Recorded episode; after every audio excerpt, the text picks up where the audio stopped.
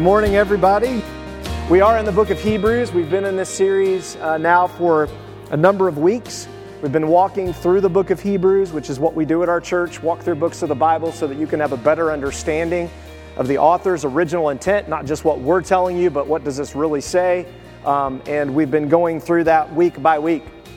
Um, if you remember, the, uh, the, the, the whole title series is Consider Jesus. The writer of Hebrews I say it every week, but I want you guys to remember that the writer of Hebrews is trying to remind us and trying to remind the people he's writing to to consider Jesus because we forget that.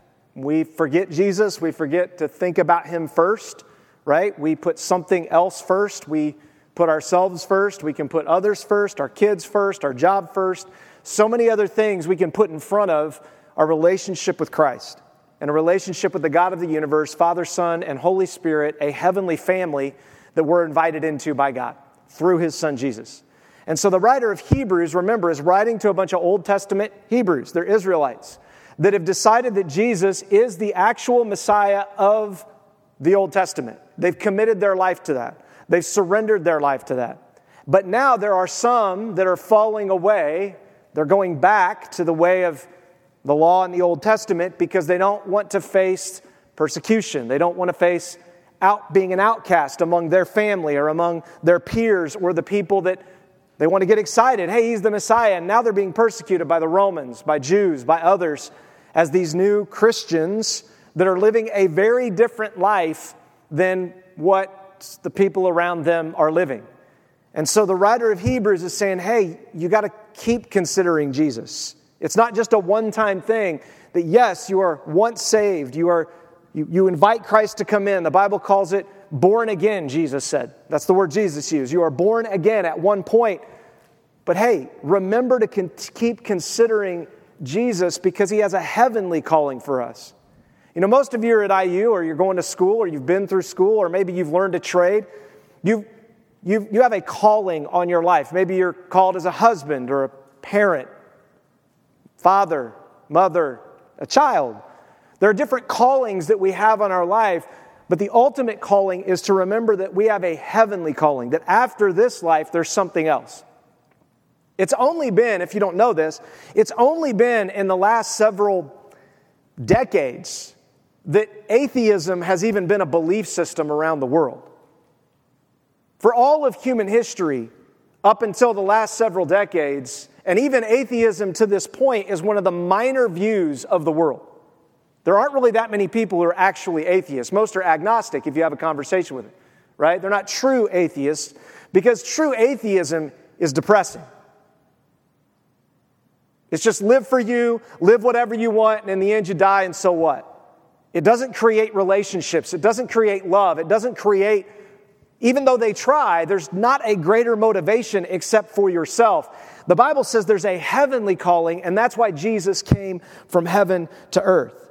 And if you remember the first 10 chapters of Hebrews, 10 and a half, the author of Hebrews is laying out the case that Jesus really is who he said he was. He, he goes back to the Old Testament. He uses verse after verse after verse. He goes through it all and he says, Look, you have got to consider that Jesus really is who he says he is. And if he really is the God of the universe, then he's worthy of your life. And in chapter 10, you see a pivot. And you see him start to talk about let us. And we looked at this two weeks ago. He says, Let us draw near to God. Because most people thought, well, God's far off, he's distant. You know, and I gotta, I gotta be careful to do all the right things because I don't want to be near him. I want to go to him someday. I'm gonna have to face him someday. But I hope that I've done enough that I can get into heaven. And that's not what the Bible teaches. That's the opposite of what the Bible teaches. The Bible teaches you can't do enough good work to outweigh your bad work. You can't do enough to, to kind of balance the scales because the scales are too far gone. The Bible says you actually have a spiritual cancer that you can't heal. It's not healable, it's terminal and only God can heal it. And in the Old Testament, the writer of Hebrews said, everyone in the Old Testament, we saw that in chapter faith, or in chapter 11, he says, everyone in the Old Testament drew near, they held on to the hope that God would save them, that He would send a Messiah, that somehow He would save their soul, and then they were concerned for one another. That has been the pattern of God from the beginning of time to the end of time. And He says, these people trusted God by faith. And faith is the reality of what is hoped for, holding on to that hope, the proof of what's not seen. For our ancestors won God's approval by it. And we looked at that last week. We looked at the whole world is actually built on faith. You can't get around the economy of faith, right? You can go back and listen to the podcast. We talked about simply, you didn't check that chair before you sat down in it. You didn't look to see. You just assumed that if we put out chairs, we weren't trying to trick you. And that's, that's a lot of trust when you know who sets up our chairs. It's our youth pastor. Okay, just saying. So, and if you know him, you know he's a little ornery. So, you know, you, you really trusted God today. Just saying. Now, Brian's a great guy. But I'm just saying, the world is built by faith. The question is, what do we place our faith in? The author of Hebrews is saying, you've got to place it in Jesus. Well, Here's where we're at this week. Let us, part two. part two. Okay? Here's why. In the, in the book of Hebrews, the term let us is used 12 times. 12 times the writer of Hebrews is making a case for something, and then he says, okay, based on what I just told you, based on, on this information that, we, that, that should be true, now let us do this. You see, the Bible's always careful not to ask us to do things without telling us what we need to believe before we do it. See, that's very different. Most religions in the world say, do these things, right? Like, do this, do this, be a good person, and in the end, hopefully you may. The Bible's like, no, there are things you need to believe because you don't even have the power to be able to do the things that God asks of you. You need Him to come into your life. And so, in this part two, we're going to look at in chapter 12, he says, not only before, where he said, Let us draw near to God, let us hold on to a hope in a world that's hopeless. Let us look to be concerned for others so we lead others to draw near to God, so that we can lead others to have hope beyond the mess they're in and the mess of our world. He says, Let us lay aside, let us run with endurance, and let us hold on to grace. And that's what we're going to look at this morning deeply. And we're going to consider Jesus together. And I hope if you've never considered Jesus before, that today would be the day that you say, okay, I'm going to consider this. I'm going to, I'm going to stop arguing and I'm just going to listen for a minute. And I'm going to see if this, if this Jesus really is who he says he is. And you know what? You're going to need help. You're going to need help from other people to be able to do these three things, which we'll see this morning. So, Hebrews 1139, we'll go back a, a verse, uh, two verses. At the end of chapter 11, he's talking about all the great people of faith. He's laid out his case for why we should place our faith in Jesus instead of some other religion or some other thing. And then he says, All these, all those people in the past, all these people, all those circumstances, they were approved, they gained approval through their faith. But they did not receive what was promised. And you see the list of people that they lived by faith, but many of them were killed, they were martyred. Even the ones that had a decent life didn't receive the best life, because the best life is still yet to come. It's a heavenly calling, the author of Hebrews is talking about. And he says, Since God has provided something better for us, so that they would not be made perfect without us. And I want to go back and revisit this because I think it's important. Because here's the deal we have to understand that we are a part of helping the people before us, okay, be made perfect. Now, the definition of perfect, I learned this week as I was studying, the definition of perfect biblically is not necessarily how we would see perfect. We see perfect as like they almost become their own God. In our culture, when something's perfect, it becomes its own like perfect thing. It's, it's, it's like a deity, it's an idol, it's, it's perfect. That's not really what this means. This, this word and what he's talking about here is the idea of completeness or wholeness. Kind of, it's a worthiness, a worth it, if that makes sense. And so, what he's saying is, since God has provided Jesus to be a better symbol to us of what all the Old Testament and all the scriptures were about, when we believe in Jesus, all the people in heaven, all those that have had faith before us, are cheering they are excited and they realize that God is perfecting their work more and more through us. that it was worth it. You see this in today's culture. When a parent has poured into the life of their child, right? And the child takes responsibility and holds on to the hope that their parents gave them, like is thankful, is a grateful person, is a person who serves others. It's like you come to the end of your life as a, as a parent, you're like, okay, I can die now. Like, like I can go on now because the, the generation behind me is, is, is holding on to what they were taught. They're, they're holding on to something better than I was. And every parent wants their kids to be, quote unquote, better than they were. Every generation typically wants it to be better.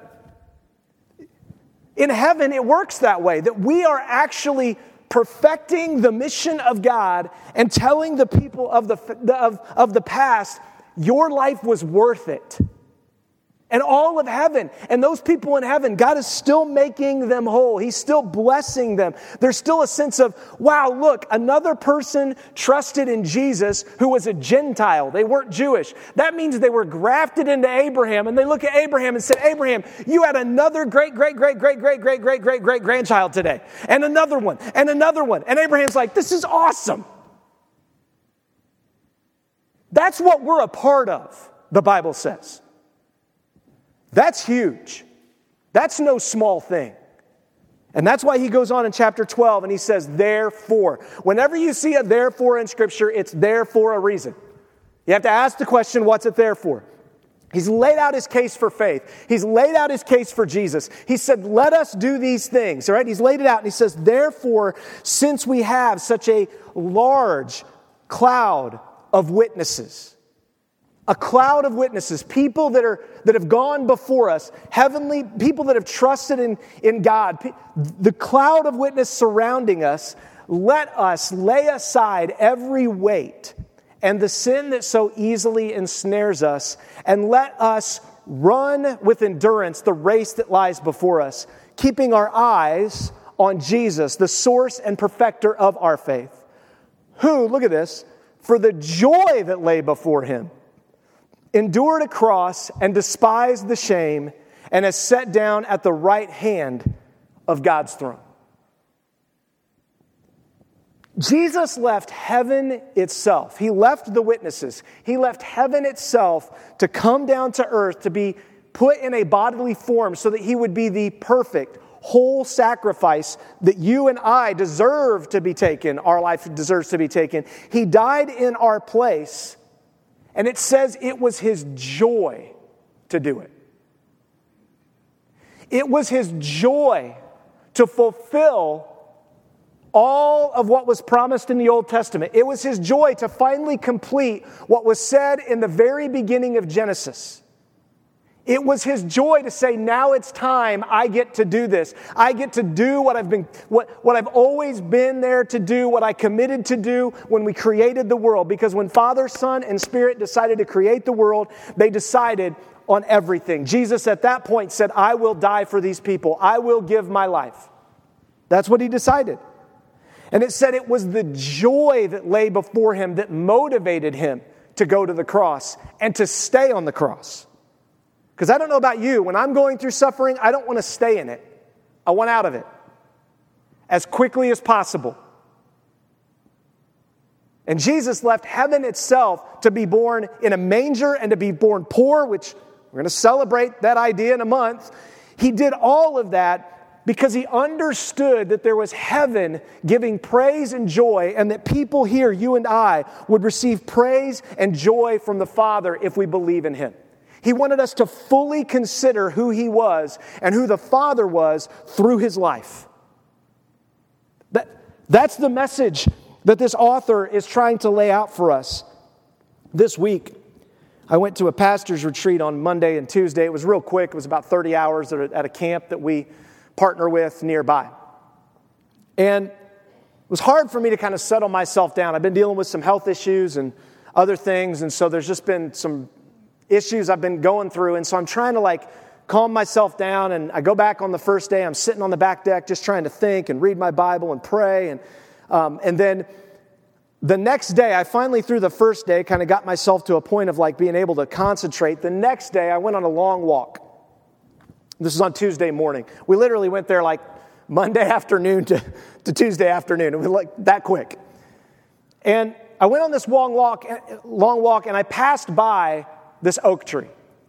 This oak tree is huge. It's probably a 150 year oak tree that stands at the entrance of our camp, right? Every single person that's ever drove onto that camp property has had to drive by that oak tree. That oak tree was there 100 years probably before the camp was even thought of. That oak tree came from an acorn from another oak tree, and an acorn from another oak tree, and an acorn from another oak tree. Like, like when you think about the fact that this tree has been a witness of everything that's gone on at that camp and every single person that's passed by it, it's kind of humbling. Makes you feel really small, right? Like that tree's gonna out, has already outlived me and probably will outlive me. That is a healthy tree.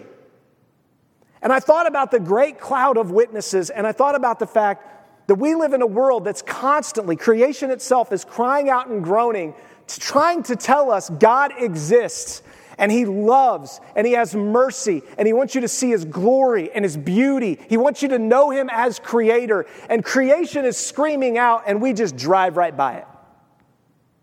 We don't even think about it. We don't think about how God's designed the world. We don't consider how He's designed things. We don't consider what our life is about and why we're even alive and why we've existed. We don't consider it because, to be honest with you, it's pretty heavy. It's pretty heavy to kind of think through those things. And the author of Hebrews says, Look, let us consider these things. And when you consider them, here's what you're going to want to do you're going to want to consider that it's worth it, not because you're worth it, not because you can prove your worth to God, but there were people that the reason you're here today, there were people who were the witnesses to you. And there were the people that were the witnesses to them, and the witnesses to them, and the witnesses to them, and the witnesses to them, going back thousands of years that God has preserved this message for you of hope, of mercy, of love, because He wants to know you. He wants you to be his witnesses. And so he says, now, if you believe that, if you understand all those people, for me, I think of my parents and my grandparents who had faith before me, who lived their lives for Christ. If you realize that, he says, then please lay aside the sin that so easily ensnares us. Man, doesn't sin so easily ensnare you? I mean, we won't even call sin sin today right? We always have an excuse or a way around it versus saying, no, that was sinful. You can do the right thing sinfully. Do you know that? Like, you can do the right thing and have a heart of sin in doing it, and it's still sinful. People do it all the time. And God says, you've got to look at your life, evaluate your life. If you know Christ, that's the first step. If you don't know Christ, then you can't lay, lay aside sin because you're so tangled up. You're in such bondage, you can't be free. But if you know Christ, Christ says, I want to come and untangle you. I want to help you run the race together. And as we run, I'm going to teach you things to lay aside. Don't pick that up. Don't. Lay it aside. You don't need that. Come on, let's, let's go a little bit further. You don't need that either. He, he's going to teach us the things that we need to lay aside because he doesn't want us to be ensnared. He wants us to run what it says here with endurance, the race that lies before us. Listen, you have a race before you that is the same as the race I have before me, but you also have a race before you that's a little bit different than the race I have before me. It's the uniqueness of God that we all have one message, one mission in the world, but He uniquely designs that because He wants to individually communicate with each of His children, right? It's like if your family, like, this is what your family did, this is kind of who your family is, this is your mission, but it's like everybody kind of does a different thing. They've got dis- different personalities and how they move and how they work. That's because that's how God creates us. That we're all a part of a human family, and He says when you come to know Christ, you're all part of a spiritual family, but you're unique. There's a race that God has for you that you have to discover, and the way to discover it is to go back and accept Jesus. It's to start by faith. And then once you do that and you're holding on to that hope and you're leaning into the body of Christ, God says that the body will help you understand your race. That it's other believers that help come alongside us and say, don't pick that up, pick this up, don't do that. We need others to help us because we are easily ensnared. I am easily ensnared. I need other people to expose my heart so that I can run with endurance the race he lies before us. I don't know how many of you are runners. I used to be a runner. I used to be a cross country runner in high school.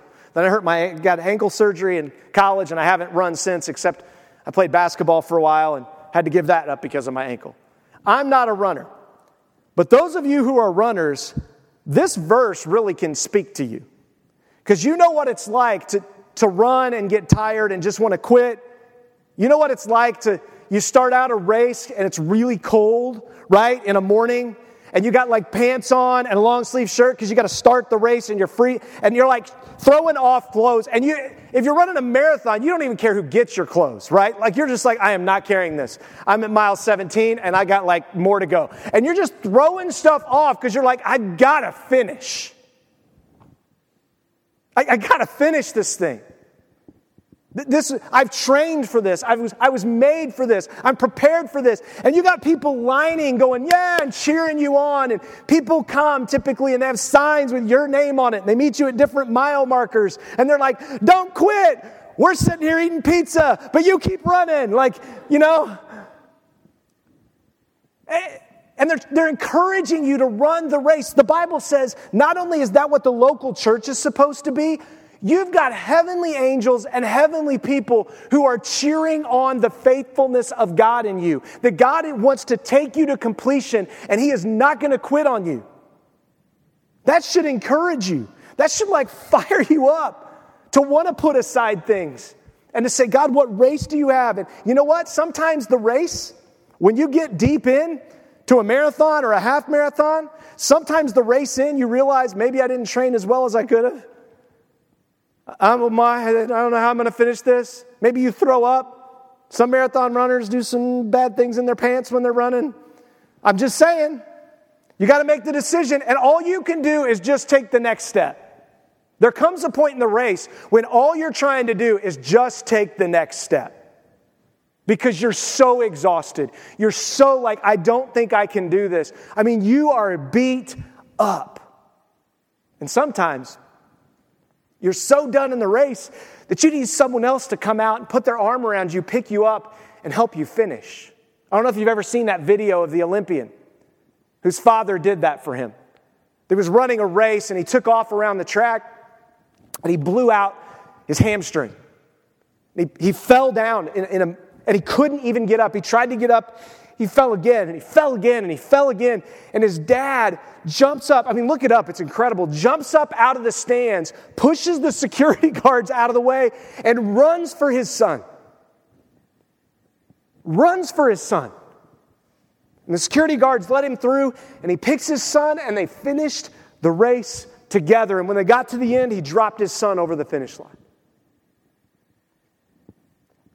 We have a heavenly Father that sent his Son from the heavenly stands to earth to run with us. That is huge. No other religion presents a God like that. None. And he doesn't look at us and say, You moron, you should have stretched better. Get up. That's not what he does. He doesn't belittle. He looks at the situation and he says, We're going to finish this. You may be struggling in your faith. I'm telling you, God says He is going to finish it. It's not faith in yourself. It's not faith in your faith that you need to have. It's faith that He promised He would finish your life well for you. Well doesn't mean, as we read in chapter 11, well by the worldly definition. It means well by God's definition, which is honoring Him regardless of the cost. He says, look at this keeping our eyes on Jesus. He is the source and perfecter of faith. You can't have faith without Him. It's all about Him, it's about a relationship. It's not about rules. It's not about trying to get something. It's not about any of that. It's about a relationship, which is why relationships are so important. And if He really is the source and perfecter of true faith, then we have to seriously consider our lives. And then he says, It was the joy that lay before him that he endured and despised the shame and sat down at the right hand of the throne of God. If you're running a race and there's no finish line, good luck. Good, good luck. We're reading in a book this week called Heaven. The men's group is doing 50 Days in Heaven. It's a devotional. We did it a few years ago. We're doing it again. And it just talks about heaven, what heaven's really going to be like, and thinking about heaven and what that means to have an eternal perspective, not an earthly perspective. And as men, it's a two page devotional we read each day. And one of the examples that they were talking about in heaven was a swimmer who was trying to swim the English Channel. And she was swimming and swimming and swimming, and accomplished swimmer, had swam all kinds of stuff, and she is going as hard as she can. And her mother is in the boat next to her, right? Cheering her on. But the fog is so thick they can't see the shore. They kind of think they might know where they are, but the fog's been so thick they could have drifted off course. They really don't know. But, they, but, but this is before like the communications and, you know, lasers and GPS. And so here they are swimming. And finally the swimmer says, Take me out. They pull her out, only to find out she was a half mile from the shore. That's it. And she said, Had I been able to see the shore, there's no doubt I would have finished. You may not be able to see the shore right now. You may not even believe that there is a shore. You're struggling with is there really a God? Is there really a finish? Or just get all you can and go through life. I am telling you, there is a God who says He is finishing something. There's a God who said he's finished it and he has sat down at the right hand of the Father. He's like, the race is done for me. Now I'm helping you run your race to get to me. And by the way, I'm with you in the power of the Holy Spirit as you run it. It's such a beautiful picture. And he had to endure his race, the cross, which he tells us we are to pick up our cross and follow him just like he did. He despised shame. So why are we surprised if people try to shame us? and try to put us down in our faith. And he says, There's going to be a day when you get to sit down, but that day's not yet. And I'm running with you. It's such a beautiful picture. He goes on and he says this in verse 3 For consider him who endured such hostility. That's Jesus, who consider, he, he consider all the hostility he took from sinners against himself. That's you and me. I was hostile to Jesus. I was hostile to God. And he says, consider that so that you won't grow weary and lose heart. He says, if you committed yourself to lay aside and run this race, and then it starts getting hard, duh. Like, like that's what he says. He's like, duh. Like, Jesus left heaven, the most perfect place, to come to earth. Why? For you and me. And the reason he didn't suck you up if you're a Christian into heaven the moment you prayed to receive him is because he's kept you here to run a race. Your time's not yet.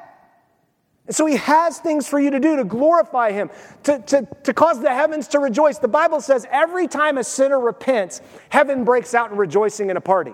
It doesn't say every time someone asks Jesus to come into their life. It says every time a sinner, you're a sinner, I'm a sinner, repents. That means says, I don't want to do what I want to do. I want to do what God does. God, all the angels are like, yes, yes. So every time you repent in your life and say, God, I'm sorry, I don't want to go that way, I want to come to you, oh, I messed up again, I fell down, I want to come back. Every time you do that, man, heaven is like, the cloud of witnesses is like, yes, because that's what a race looks like. He looks and he says, So you won't grow weary and lose heart. In struggling against sin, you have not resisted to the point of shedding your blood. Man, that is a verse I say all the time to myself. Like, have I really shed blood for Jesus yet? Not been punched in the face, not been thrown in prison, not been beaten. Like, I, I'm not sure I've even gotten really in the race, right? I mean, I've had some people say some vile things to me and get upset with me, and I mean, I get that. But have you shed blood? Have you run a marathon and seen what those guys have to go through? He's like, don't grow weary, even when you know that's coming. There's gonna come a point when it's over, it's done. Your blood will be shed, I promise, when you come to the end of your life. And if you don't get cremated, they're actually gonna suck the blood out of your body, right? They're gonna pump stuff into your body. He goes on and he says, in struggling against sin, You've not yet resisted to the point of shedding blood. And that is so critical. Because if you don't realize that, what's going to happen is you'll lose your joy. See, we live in a world and a Christianity and a Western Christianity that's been sold to the rest of the world that you can have your best life now. The Bible's clear. If you want your best life now, then hell awaits you. I didn't say that, Jesus did. That there's, there's a better life, and that's what gives us hope to go on another day. Because if, if this is the best it is, I don't want to be alive. But if there's something better, then it's worth living to honor and let people know there's something better. That's exactly what he's saying when he says this. And we live in a world where our brothers and sisters around the world right now in other countries are literally shedding their blood for Jesus. The church in Afghanistan right now is being slaughtered. Churches in the Middle East, churches in Malaysia are being slaughtered just for trying to gather together. They're being watched, they're being hunted down. They're struggling to the point of shedding blood, and it declares to you and I that it's worth it. That Jesus really is who he said he is, and we live in a world that's so wicked, so sinful, and God still loved it that he gave his only son. And they're willing to go all the way to the point of death to declare to those that kill them, You can kill the body, but you cannot kill the soul. And there is a God that will bring me to the finish line, so go ahead.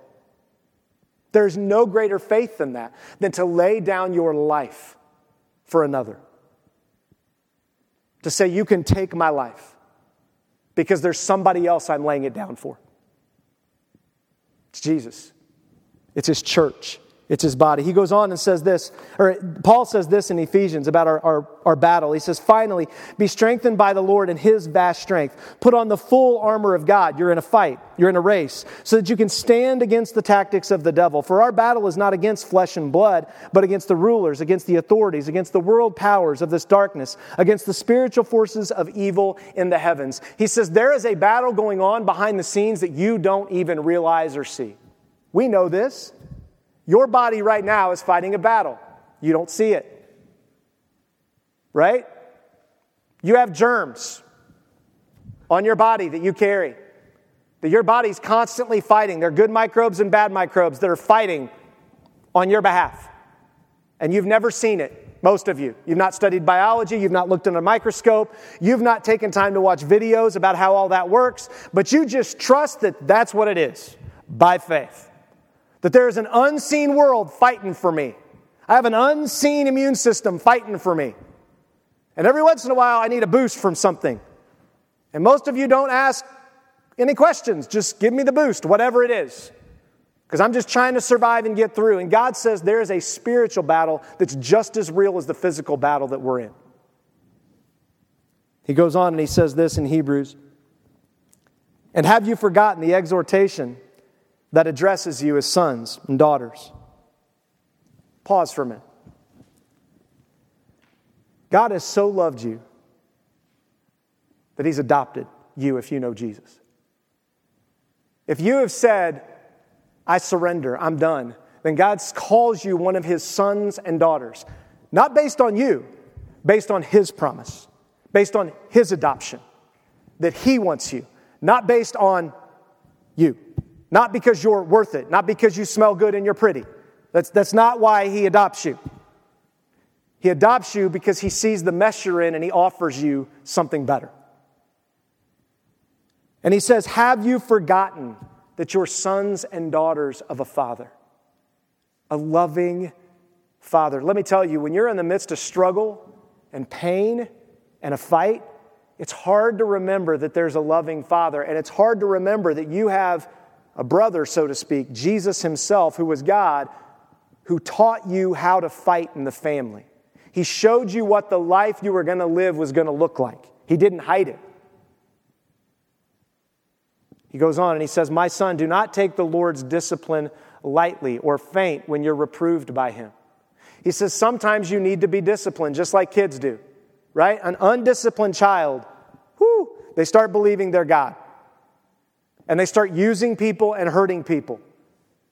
It's amazing to me how much, how so many students that come to universities and so many in our culture want to throw off discipline, and then they will come to a university to study a discipline.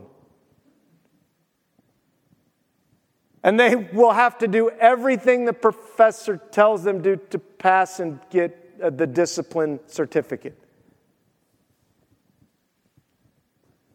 But I'm my own man and I'm free to do whatever I want. No, you're not. That's not how the world works. That's lunacy. But then when God disciplines us, oh, I can't believe in a God that'd be judgmental and would discipline. But you'll believe in a university and give them like hundreds of thousands of dollars. Yeah. Oh, I believe in them. Not God. No. He goes on and he says, Look, for the Lord disciplines the one he loves and punishes every son he receives. He takes responsibility for his children. You're mine. And if I'm disciplining you, it's not because I'm mad at you and I'm kicking you out of the house and I want you out of here. Don't you ever, some of you may have been raised in those kinds of environments with fathers who were horrible. People who didn't want you and didn't believe in you. That is not the God we have. We have a God that says, I want you so much that I'm willing to even offend you to show you how much I love you. And he says, For what son is there that a father does not discipline? But if you are without discipline, which everyone receives discipline, he says, then you are illegitimate children and not sons. If you don't understand the discipline it takes to run a race, to run a marathon, if you're not willing to put in the discipline because you understand how much you're loved and what Jesus has done for you, and you understand how great a family you have and a father you have, and you want to be disciplined to his body because you understand that the body helps you and you help them, when you realize that, it changes your whole life. It changes how you do everything. And you've got to embrace it, the writer says. He says, Furthermore, we have natural fathers discipline us and we, respond, we respected them. Shouldn't we submit even more to the Father of spirits and live? For they disciplined us for a short time based on what seemed good to them. How many of you are parents in this room? Raise your hand. How often have you looked at yourself and said, What am I doing? I'll never forget when they sent the first kid home from the hospital. They're like, Here, it's yours, take it home. Eh, We'll show you how to get the car seat in the car. That's how it works, so you don't kill them on the way home. Now have a good life. Literally. Are they feeding? And can you get them in the car seat? They're yours. Welcome to parenthood. That's nuts. And that's exactly what he says here. He goes, he goes, look, they're trying. They're doing what seems good to them. You got to have some grace on your mom and dad.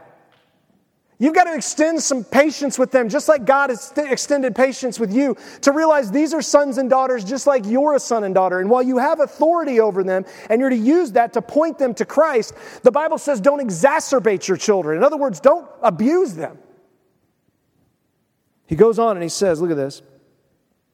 But he does it for our benefit. So your parents, sometimes they disciplined you for their own benefit. You ever done that as a parent? Just do what's easy. Because discipline is just way too hard to carry out. They're screaming and throwing a fit, and you're like, you know, if I just give them a piece of candy, it'll solve it. Here, I'm done. I'm tired. He says, but no, God does it for our benefit so that we can share in His holiness. We might become perfected. We might become like Him, and then others can see how great a Father we have and can be invited into the family. That's what God's doing. Then He says, No discipline seems enjoyable at the time. Nope, it's painful, He says. Later on, however, it yields the fruit of peace and righteousness to those who have been trained by it. It's worth the race. You get to the finish line, you go, man, that was worth it. Ah, I mean, for me, I always thought, you know, if I ran a marathon and got to the end, I would probably say, there, I did it. I'm never doing it again. And there are people who love going and doing it again. They're weird. I'm just saying. No, I'm just kidding. Like, but probably because they understand that they need discipline in their life, and this is a way that they can discipline themselves. And he says, I want you to see that it's worth it in the long run. And the reason is because you're being made into a disciple, and your job is to make disciples. This is what Jesus said after he was resurrected, as he spoke to his disciples and he was getting to go back to heaven. This is what he told his disciples. He said, The 11 disciples traveled to Galilee, so he said, Hey, I'm going to be here. Come, come to me. So they went. to the mountain where Jesus had directed them. When they saw him, they worshiped, but some doubted. You ever been there? You ever been like, God, I'm worshiping you right now, I'm praying right now, I'm reading my Bible right now, but man, I'm struggling. I'm struggling to trust you. I, I don't know what's going on in my life. I don't know why this is happening. I, when they saw him, they worshiped and doubted. Then Jesus came near. Remember, Hebrews said, Let us draw near? Why? Because God draws near to us. He's just asking you to do what He does. He's not asking you to do anything He isn't already doing in your life. They drew near. He drew near and he said to them, All authority has been given to me in heaven and on earth. In other words, the Father turned it over to the Son. Here's your inheritance, Son. It's all been about you since the beginning and foundation of the world. And he goes, Go therefore and make disciples. The word disciple means disciplined ones. That's what the word means. It means children because I'm the son, the father has given me authority. And I'm telling you, as your older brother, I'm telling you, as big, like, you need discipline. And your job is to help people see the loving discipline of a heavenly father who wants you to be something you can never be on your own.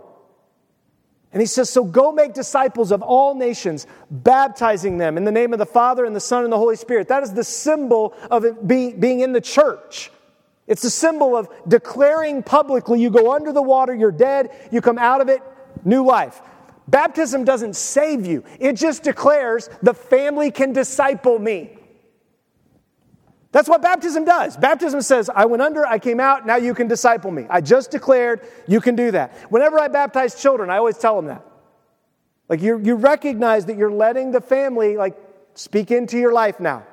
They're, they're going to tell you what to do because they love you. It doesn't mean don't check in with mom and dad. But now, as a family, if someone asks you to do something in the church, it's not because they're mean. They may be doing off their own whatever they thought, like we read about before, but you need, you need to think about what it looks like to be a disciple, a disciplined one. And man, that is a word we despise today. Discipline? I want to be free. Yes, you're free to be disciplined. How awesome is that? Everybody else is free to perish. You're free to live. Discipline. So that you can show people how great it is to live free with discipline. Can we just say that we've kind of lost that in our culture? We have a culture that just wants to be free to do whatever with zero discipline, and God won't tell me what to do, and nobody can tell me what to do. It's not working well. He goes on and he says, and he says, baptize in the name of the Father, Son, and the Holy Spirit. That's the heavenly family. Baptize them into the family. And then he says, teaching them. One of the primary ways you're going to learn discipline is this by, by being taught what God says, who He is, the whole nine yards. God, man, me, do. We talk about that. What does God say about Himself? What does He say about man? What does that mean for me in light of who God is and who man is? And now, is there anything God wants me to do? He wants to take us through the process of relationship before application. That's why there's 10 chapters of this is who Jesus is. And now the author of Hebrews spends a few chapters saying, and this are some of the things you should do. And we flip that around. We're constantly doing to try to earn approval instead of doing because we know we're so loved and approved of. And he says, look at this teaching them to observe everything I've commanded you. Remember, Jesus wrote the whole Bible, He was the Word made flesh. So the whole Word of God, the whole Bible, is about Him. I have commanded you, and remember, because you're going to need to remember this, I am with you always to the end of the age, till the end of your age, till you're done. I'm with you. And you're going to need to remember that because you're going to be in the race and it's going to be hard. And you're going to want to pick stuff up and just sit down and be like, oh, there's pizza. I'm not running anymore. I want to eat some pizza. And you're just going to go sit, right? Pick up the pizza. That looks so much better than mile 18 that I'm getting ready to come up to. And God's going to come along. He's going to say, Do you really want that? It's going to be hard for you to finish, and I'm going to make you finish because I love you and I'm your father. Now you're going to be puking while you finish, and I'll be there to catch it in a bucket, but we're going to do it together. Isn't that great? That's God. Because He loves us. He wants us to see something bigger than ourselves and our own pleasures and what we want. And Jesus says, I'm with you in this. Hebrews goes on and says, Therefore, because of this, another therefore, because of let us, let us, because strengthen your tired hands and weakened knees. My mom just had knee surgery on Wednesday. They're trying to strengthen my mom's 80 year old weakened knees, right? And make straight paths for your feet, so that what is lame may not be dislocated, but healed instead. Pursue peace with everyone and holiness. In other words, don't run the race flipping people off. I'm better than you. Look at me. I'm awesome, right? Don't do that. Run the race being like, I don't know if I'm going to finish. Pray for me. Hey, pray for me. Like, be humble. And then he says, Look, because no one without it will see the Lord. If you're not willing to pursue peace, peace doesn't always mean lay down and do nothing. Pursuing peace means sometimes stopping the rapist so he doesn't continue to rape. And that typically takes someone with force to stop it. See, we have a bad definition of peace in our culture. Peace is not just lay over and just let them do whatever to you. Peace is declaring the truth and then making the right decision in the midst of that truth. Not in vengeance, not in anger, not in frustration, but in love and care for what God's trying to do. He goes on and he says, Without it, you won't see God. See, peace and holiness go hand in hand. God wants to make you into something beautiful and holy that you could never make yourself. Then he says, Make sure no one falls short of the grace of God, and that no root of bitterness springs up, causing trouble by it and defiling many. What does that mean? Real simple. You know how I fall short of the grace of God? I start looking around me instead of keeping my eyes on Jesus and I start looking around saying, why do they have that? Why do they get that? Why is he faster than me? Well, at least I'm faster than that guy. I start looking around me at all the time, and then I start getting bitter. I stop looking at Jesus and running with the Holy Spirit, and now I'm just bitter and mad that I can't have what everybody else has. And why do you make me do this, God, and not him? Not her. Why do I have to be raised in that family and be hurt and abused? And those people did it. And God, the whole time, is saying, I'm with you. There isn't anything I haven't been through. There isn't anything I haven't walked people through. I told you the world was a mess. I told you it's a mess. I've tried to rescue you out of it. And He says, Don't let that bitterness spring up. Can I just tell you? Counselors do this all the time. If you let a root of bitterness get in you, if you let that root of bitterness and vile get in you, I promise you, you will be a miserable runner. You'll be miserable. And he says, Don't let that defile you as you run your race. And make sure there isn't any immoral or irreverent person like Esau who sold his birthright in exchange for one meal. For you know that later, when he wanted to inherit the blessing, he was rejected because he didn't find any opportunity for repentance, though he sought it with tears. There's a story in the Old Testament of Jacob stealing the promise from Esau. I'm not going to go into the details, but basically, Jacob was the promised child when they came out of the womb. Esau's father wanted Esau to be the promised child because he liked Esau better. You can go read the story. And Esau was the oldest, so he deserves it.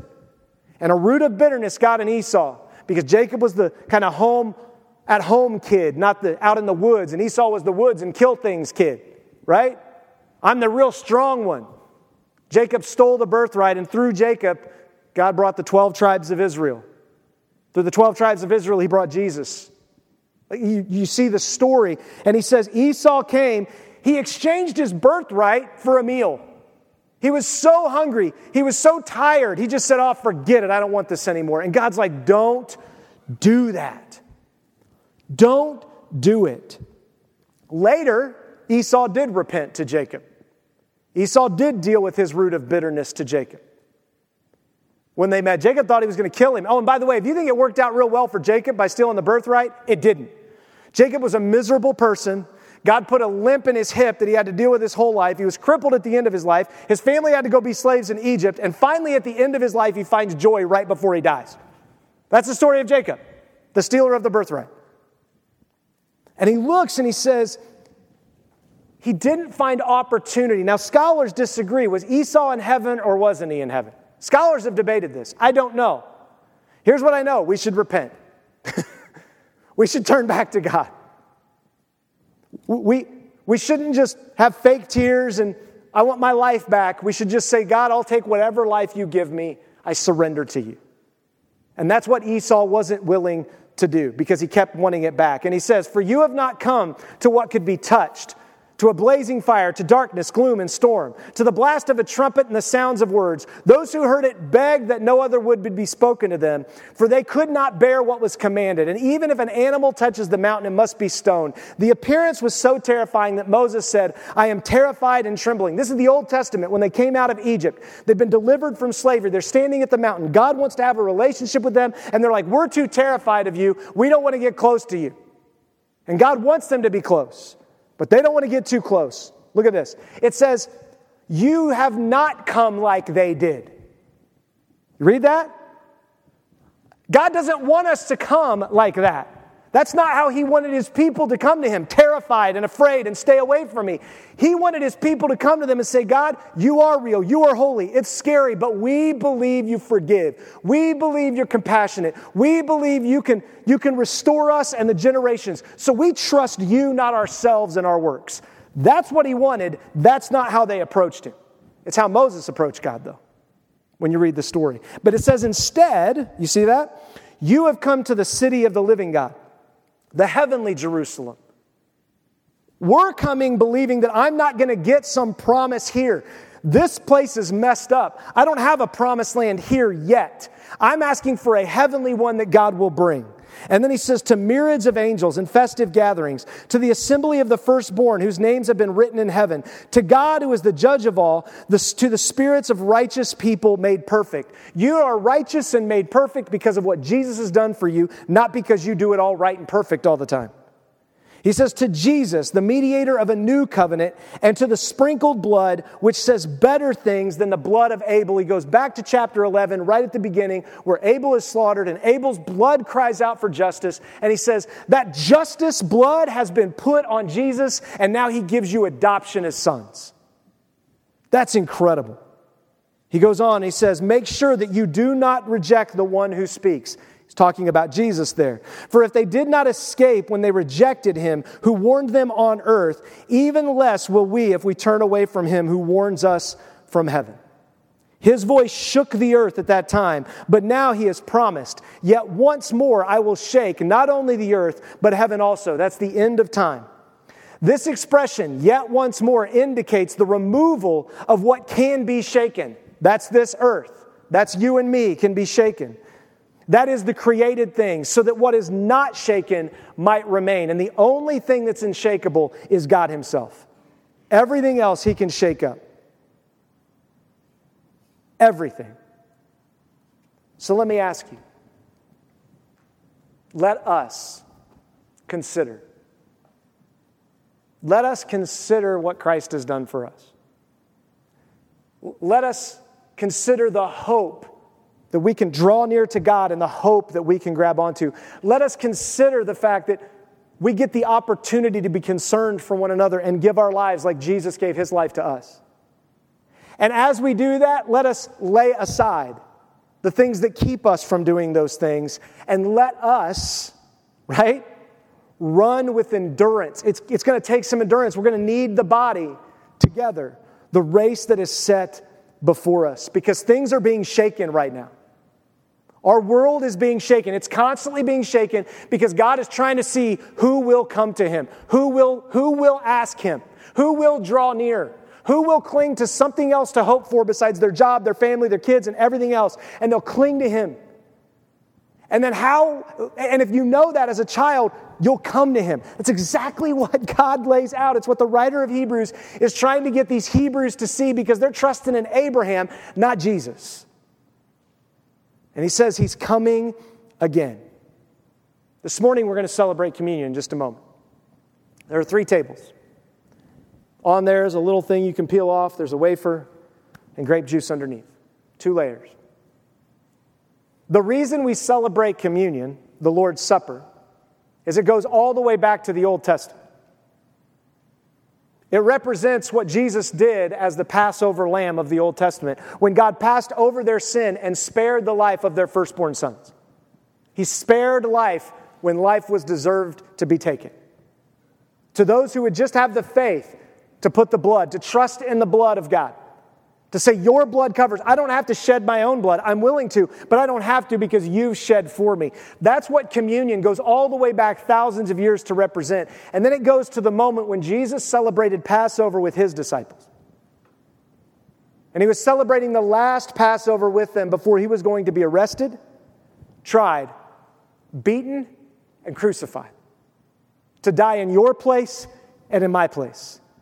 And he's he, he, he wanted to eat that last meal with them. And then he tells us in Revelation that he's going to eat that meal with us again in chapter 19 of Revelation. Someday we're going to eat this meal with him. This is just a symbol of the meal. The meal is actually much bigger if you look at the Passover Seder meal. This is just a memory, a remembrance of that meal that he celebrated all the way back then. He celebrated with his disciples, and that we are going to celebrate with him one day when he shakes everything out and we're with him at his banquet table.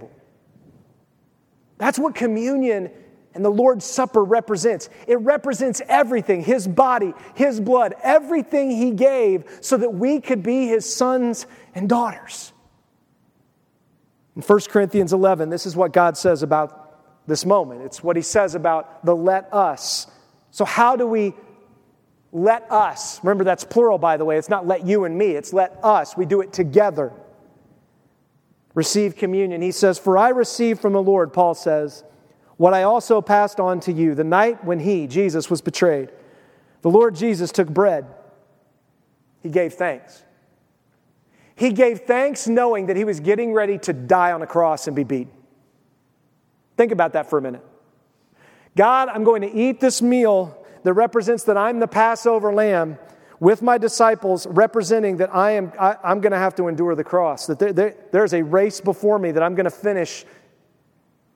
And I'm going to eat this with them, and so they can understand that it's my body that's broken for them. And that's what he says. He broke it and said, This is my body, which is for you. Do this in remembrance of me. Anytime you break bread, anytime you take a drink, we should be remembering and considering that it's Jesus who gives us our sustenance in life, not that bread, not that drink. It's Him. I learned that from the Quakers, by the way. They taught me that every time you eat a meal should be a time to give thanks and remember that God is the one who provides. Then he says, In the same way, after the supper, he took the cup cup of judgment. This cup is the new covenant established by my blood. Do this as, as do this as often as you drink it in remembrance of me. For as often as you eat this bread and drink this cup, look at what it says, you proclaim the Lord's death until he comes.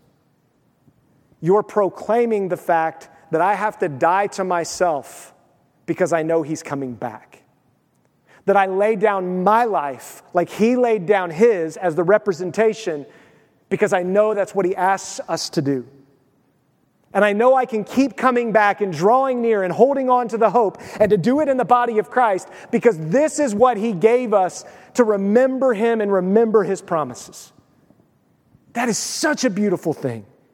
And he goes on and he says, Therefore, Paul says, whoever eats the bread or drinks the cup of the Lord in unworthy manner will be guilty of sin against the body and the blood of the Lord. So a man should examine himself.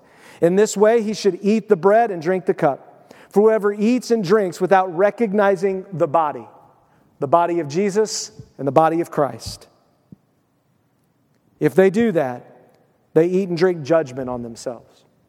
Now, does that mean they're cursed forever? No, it just means you're doing something in a way God doesn't want you to do it. Don't do it. He goes on, he says, this is why many are sick and ill among you, and many have fallen asleep. It has consequences. When you don't take Jesus seriously, there are consequences. If we are properly evaluating ourselves, we would not be judged. Look at this. But when we are judged, we are disciplined, Paul says, by the Lord, so that we not, may not be condemned with the world. You may feel very judged right now. You may feel like you've sinned and you've done something God could never forgive. You, you may feel like I am not worthy of a relationship with God. Can I just tell you? He says right here, That the reason you feel that way is because He wants you to know that you can draw near, you can grab onto the hope, you can be concerned, you can lay aside, you can run with endurance. And then He goes on to say this my favorite part. Therefore, since we are receiving a kingdom that cannot be shaken, let us hold on to grace. By it, we may serve God acceptably with reverence and awe, for our God is a consuming fire. Communion is the symbol of us holding on to God's grace. He did something for us we don't deserve. It's a gift that's given to us that we don't deserve. It's His Son that was provided for us. Can I just tell you, if you know Jesus Christ, if you have said, God, I want to be yours and I want to be a part of your body, I want to be connected to your people, if you've done that, the communion's for you. It's for you to evaluate your heart. It's for you to evaluate is there any bitterness? Is there anything in me? And to take that and draw near to God. It's not for you to feel unworthy of God. We're supposed to go to our fathers when we're hurting. We're supposed to go to our earthly fathers to ask them to forgive us. We're supposed to go to the Father and say, Help. That's communion. If you're doing really well, then give thanks. Go take communion and be like, God, thank you. thank you for how you've forgiven me and what you've done. And I don't think there's anything in my life, but I'm willing to have you tell me after I leave this place. There's something I need to deal with. That's communion. If you don't know Jesus, then, then don't eat with the family. But just know you can become a part of the family in an instant. All it is is faith saying, Jesus, I believe that you are who you say you are, that it was your blood that shed. I don't have to shed my own. Your body was shed. And I trust that this was the plan of salvation from the beginning of the earth that points to all things. And so I'm going to surrender to you in this moment, ask you to come in to cleanse me and forgive me. And I'm going to take my first communion, my first supper with you. You can do that in this moment. I'm going to pray. And after I pray, we just have people get up. You go to whatever table you want to go to. You can pray by yourself, you can pray with someone else, you can ask someone to pray for you. But I'm going to encourage you to examine yourself for a moment. And after you examine yourself, I'm going to encourage you to go give thanks, to draw near to God, to hold on to Him, to go with the others of the church, to lay aside what you're carrying right now, to run the race and hold on to the grace of God that you don't deserve, but He keeps offering to us freely. Let's pray. Father, thank you for this morning. Lord, I thank you for the gift that you gave of the Lord's Supper. That from the beginning of time, you've wanted to commune with your people. In the Garden of Eden, you provided supper through the trees and everything that grew Everything was good, everything was perfect, and we decided, like Esau, that we just wanted that thing we weren't supposed to have. And it cursed all of us, and we have a cancerous spiritual DNA that is killing us. But I thank you that you say that we can come back to you, we can draw near to you and hope that you will save us one day. And that in surrendering to you, we can die to our old self and be born again, the Bible says, spiritually. So, Lord, if there's anyone here, anyone listening online who has not had that moment with you where they have surrendered to you and said, I'm done. I just, I want to know this God who, who is amazing. I want to know this heavenly family of Father, Son, and Holy Spirit. I want, I want to draw near. I want some hope in my life. Lord, I pray today would be the day they surrender to you. And for those of us who are believers, I pray that we would examine our hearts as Paul asks. As the writer of Hebrews asked, we'd examine our heart, we'd confess it to you, and we would go to communion knowing that you give us grace and that we can hold on to it. And Father, if there's something that we're not willing to deal with yet, if there's something that we're still holding on to, I pray that we would grab another believer to pray for us. We'd grab someone to help us pray through that so that we could fully fellowship with you.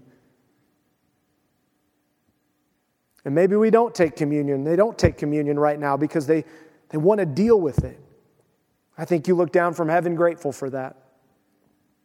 And so, Lord, we ask you in your power of your Holy Spirit to speak to our hearts in this moment. Let us, let us right now draw near to you, grab onto the hope, Be concerned for one another. Lay aside the sin. Run the race and hold on to your grace. In your name, amen.